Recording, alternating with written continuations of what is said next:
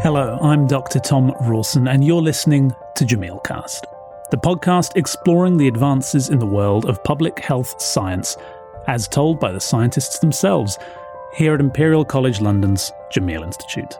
Over the course of this series, we'll be learning about disease forecasting, AI technologies, health economics, health system strengthening, and pandemic preparedness. Before we can start telling you about where we're going, though, it's helpful to know where we've been. Today, we speak with our director, Professor Neil Ferguson, a mathematical epidemiologist who has worked at the front line of disease outbreak response for almost 30 years now. By looking back at some of the biggest global health challenges of the past 30 years, we'll learn about how the field has grown and developed, how each outbreak and pandemic has helped expand our capabilities, and what we still need to learn for the challenges ahead. Let's get started. Well, I've been working in infectious diseases since 1995, so going on for 30 years. But before that, um, my undergraduate degree was actually in physics, and then my PhD was in mathematical physics. I switched partly because I was working in quite an abstract area of theoretical physics and I wanted to apply my mathematical and computational skills to something which had more, let's say, short term applications to, you know, improving the world. And, and specifically, I'd seen an interesting talk by uh, Robert May, who then went on to become government chief scientific advisor and president of the Royal Society on using mathematical modeling to model the HIV pandemic. I knew nothing about the use of mathematics in biology before that, and it just inspired me to think that this was a kind of interesting and at that point very much a nascent area which which I could contribute to. Now, in the world of public health, you never have to wait long to contribute. That same year saw growing concern in the UK about cases of mad cow disease appearing in humans. Public health bodies had incomplete information and urgently needed insight into the true scale of the outbreak the sort of insight that computer simulations, mathematical models, could provide. Very quickly, I moved to work on BSE or mad cow disease. I mean, that had been a disease in cattle been going on for years. At the time I started working on it in 1995, I and my colleagues Christl Donnelly and Roy Anderson looked at what is a very slow moving outbreak the challenge was that only a small portion of infected animals were being detected. And the first assessment Christl and I did was of, you know, what was the true scale of the outbreak? You know, what proportion of the UK cattle herd had been infected? And then secondly, what, what were the risk mitigation measures which could be adopted? The time pressure in that case, as is often the case in the work we do, is around the pressure from government, in that case, the European Union, to get some better situational awareness of the level of the threat in order to make decisions rapidly. I mean, the other more general challenge is, is that the field was nowhere near as advanced as it is today. And so we were developing all the models and methods basically from scratch. In addition, computers were far, far less powerful than today. The sorts of methods we now adopt, due to huge developments in Bayesian statistics and computer power for calibrating infectious disease model and testing them and validating them, would have been impossible 25 years ago, even um, just because of how computationally intensive they are. I mean, to be honest, my phone has more computer power than the workstation I was using back in 1995. The work had proved the value of these mathematical simulations, helping give policymakers insight into what epidemiological scenarios could plausibly explain the data that they were seeing. It would not be long until such skills were urgently needed again. In 2001, the UK saw a large outbreak of foot and mouth disease spreading across large areas of the country. Neil and his team's modelling expertise was once again called on, in a format that would go on to shape the way that models inform public health responses to this day. Within the UK, it was the first time when three different groups, Imperial College, Cambridge, uh, and then Edinburgh, were working on the same disease outbreak together. But it was the first time in the UK where that occurred in the framework of an advisory committee which was informing government decision making. And it was a very intensive time turning around results within 24 hours. And because you're doing things so quickly, one way of getting some sense check that errors haven't crept in and, and avoiding the fact that you know every model is different and every researcher has their own approach is then comparing across models and seeing how consistent the results were. And that was the first instance I am aware of of that ever really being done, certainly in a real time context. Of course, 2001 was also the year of 9 11 and of the anthrax releases, deliberate anthrax releases in the United States. And that led to much greater focus in many high income countries like the UK and US on uh, contingency planning as well. The origins of what is now called the UK National Risk Register came out of that experience. And within that, whilst risk assessment isn't the same as infectious disease modelling, there is an overlap between them. Um, and a more quantitative approach to risk assessment emerged out of that at a national level. Today's National Risk Register is a document detailing the respective threat posed by a wide manner of scenarios terrorist attacks, infrastructure faults, trade disruptions, and alongside the detailed descriptions of each is a simplified score of both their likelihood and their potential severity on a scale of 1 to 5. A global pandemic is currently still the highest ranked threat to the UK. 2003 brought with it a painful lesson of just how susceptible the world was to disease threats, in the form of the highly severe SARS CoV 1 and outlined the ways in which global cooperation would need to be bolstered. So, in retrospect, the first SARS case was detected in November 2002 in southern China. That wasn't recognized until somewhat later, though. So, I think I became aware of it around February, March 2003. It started causing explosive outbreaks, particularly associated with hospitals in Hong Kong, Singapore, Vietnam, and, uh, and then later in, in Canada as well. So 2003 was a wake up call. It didn't cause a pandemic. It might have done. Wasn't much evidence of mildly infected or asymptomatic people.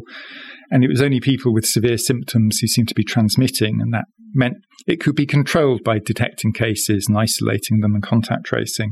But it was still a wake up call in the need for a kind of coordinated global response. Uh, so we were working with very closely with the World Health Organization at that time, and each individual country in the world, also with the UK government, which also was putting in place contingency plans for dealing with outbreaks. And I think there was good cooperation, but somewhat ad hoc between countries and globally at the time. But it did lead to some long term changes to how we respond to these outbreaks globally and the introduction of something called the International Health Regulation by the UN and World Health Organization, which mandates countries to report unexplained outbreaks like this and share data. Not a perfect system, but better than what we had before. If you're not actively keeping an eye out for new diseases, you might not know about it until it's too late, when the disease has already spread beyond what can be contained. And that doesn't just mean keeping an eye on human illnesses, you need to keep an eye on animal disease too. One of our most prolific viruses, influenza, has strains that circulate widely in birds. And in 2005, you may remember the concern raised due to the rapid spread of a highly severe strain of bird flu, H5N1. So, the challenge with emerging infectious disease outbreaks like H5N1 bird flu is that what we know now from improvements in surveillance, studying animal populations, looking for unexplained infections in people, is we're constantly exposed to animal viruses. And people get infected all the time with animal viruses, obviously not as commonly as they do with human viruses. And most of those infections probably called mild, if any, disease, and most of them are dead end. The virus is not adapted to humans and so doesn't transmit onwards. What we're concerned about being able to detect is that rare, very rare instance of a virus, typically an animal virus, infecting a person or a cluster of people and then being able to spread and then maybe evolve and spread better, causing a self sustaining outbreak within the human population, because that's the origin of all human pandemics. It's you know what happened with SARS, it's what happened with we think with COVID, what happens with every flu pandemic. And so the earlier we can pick up that initial cluster of cases, the more time we have to respond. We have maybe even a potential to snuff the outbreak out at source before it causes a big epidemic or a pandemic. So I first became aware of H5N1 all the way back in 1997 when it caused an outbreak in Hong Kong. And the worrying thing about that outbreak was, I think, something like 18 people were directly infected by exposure to infected poultry, of which I think six died. And that was the first instance that we realized first that avian influenza viruses could directly infect people and could be really quite lethal. And so that caused major concerns even back then. The Hong Kong government controlled the outbreak through mass culling of poultry. And then things went a little quiet for many years until about 2003, roughly, where outbreaks in poultry farms started being detected across Southeast Asia. And after that, some human cases also detected. And in the context of SARS, which had just been you know, a near pandemic and certainly caused massive economic disruption in the world, that led to many governments being concerned about the risk potentially posed by H5N1. And so that triggered a lot of investment in boosting surveillance for novel infections, particularly in Southeast Asia, but globally, but also in pandemic preparedness, thinking about, you know, how do we respond to emerging infectious disease outbreaks? How feasible is it to contain them at source, a bit like was eventually achieved with um, SARS.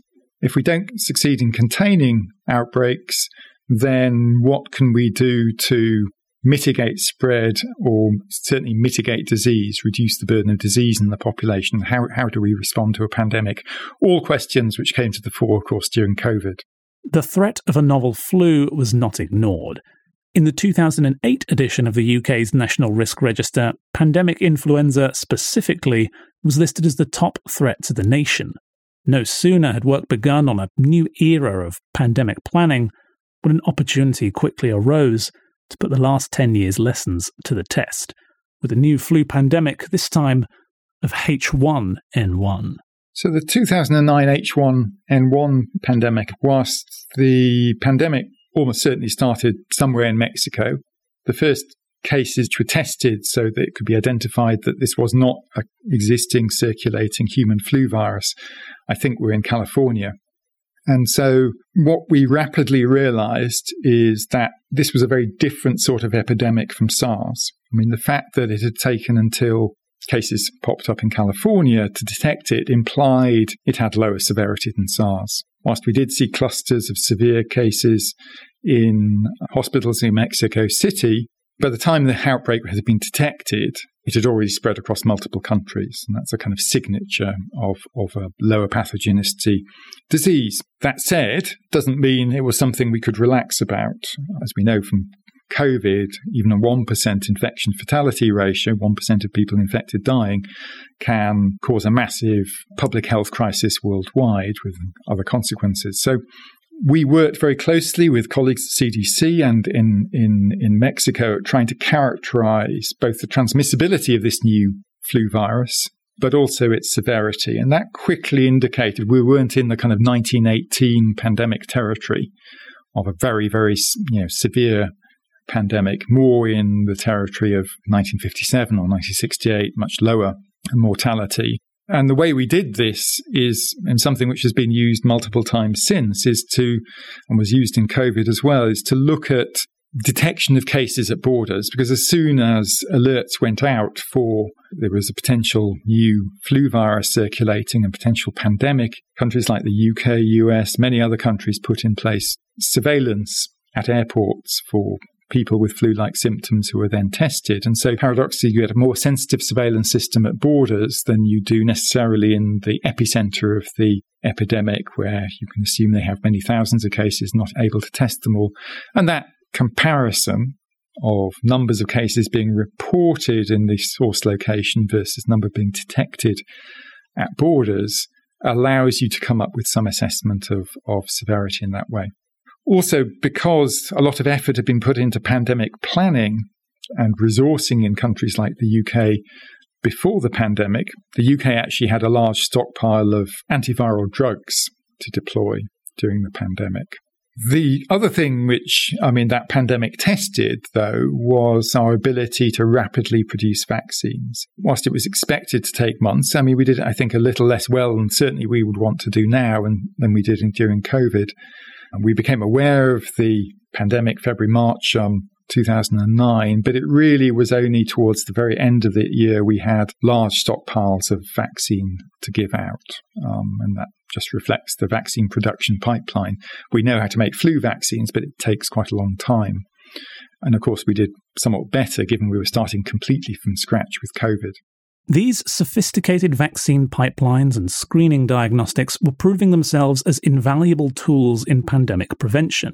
The downside is that these are all resource intensive, not just needing money, but lab space, scientific expertise, and public outreach.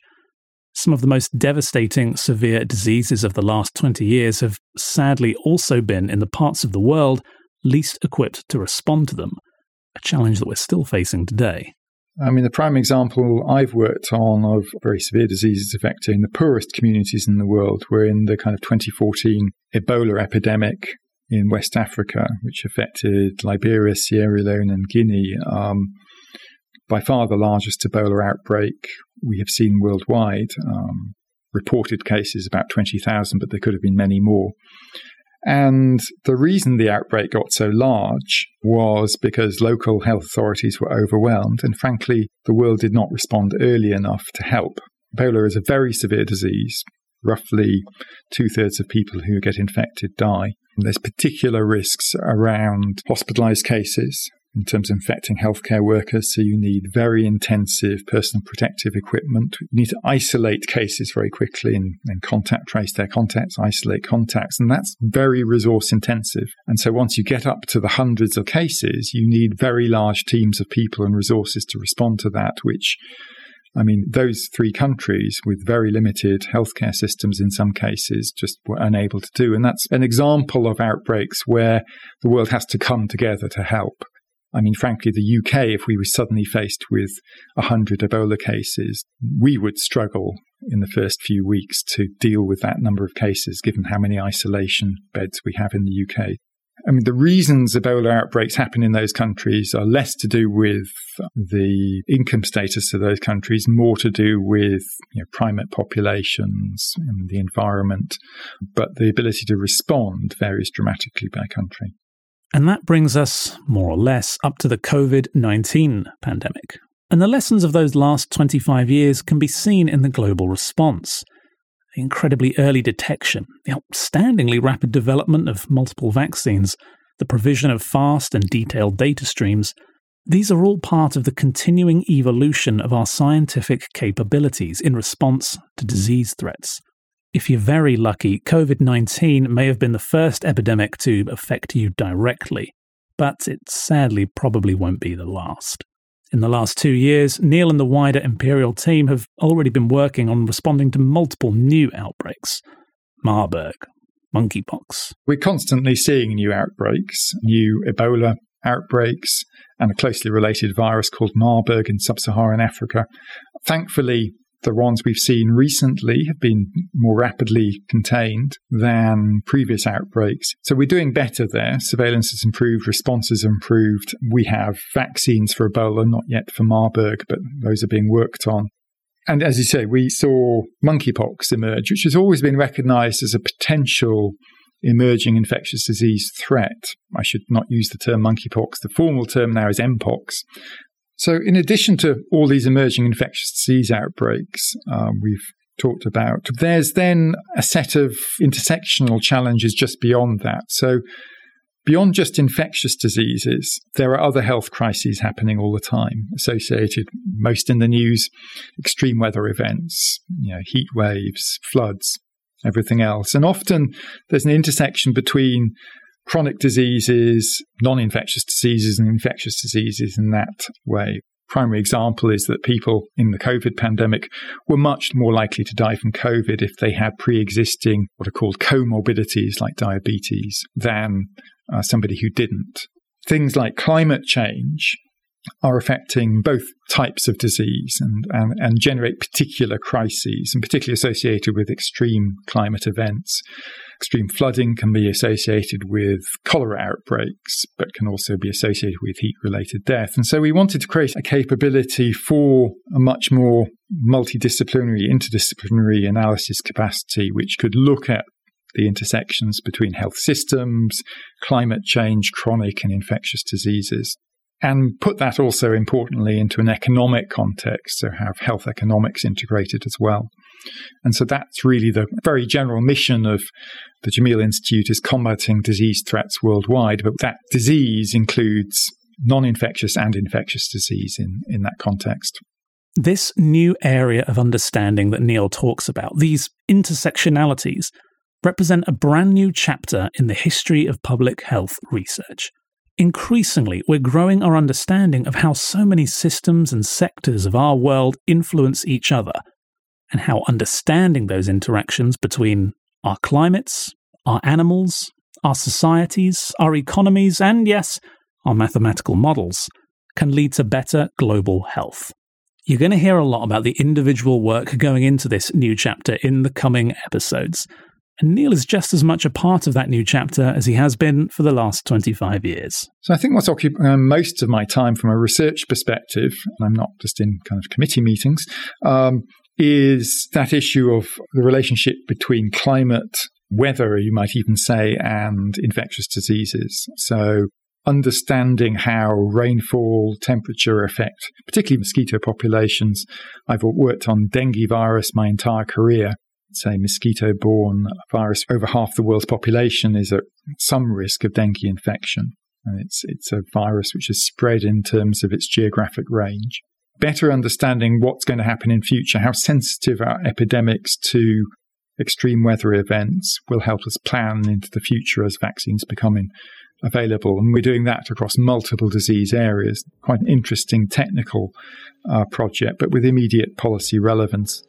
I've always tried to carve out some time to carry on, which not everybody does, but it's important to me to have time where I actually do some analysis and modeling myself.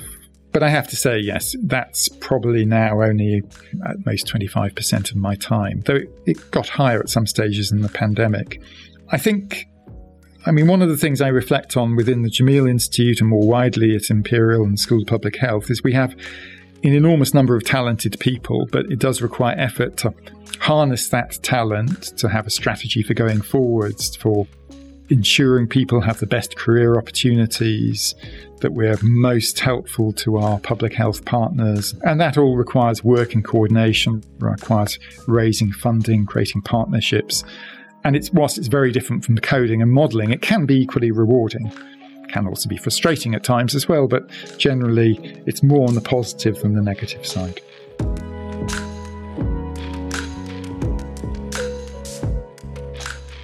Thirty years of pandemic response in under 30 minutes. Did you get all that? Neil continues to shape the trajectory of public health work at Imperial, and this year took up the role of Director of the School of Public Health. You can hear all the latest breakthroughs as they happen by following the school on Twitter at, at Imperial SPH. And if it's a deeper dive you want into what the day to day looks like, well, you can tune in next week. I'm Thom Rawson, and thanks for listening.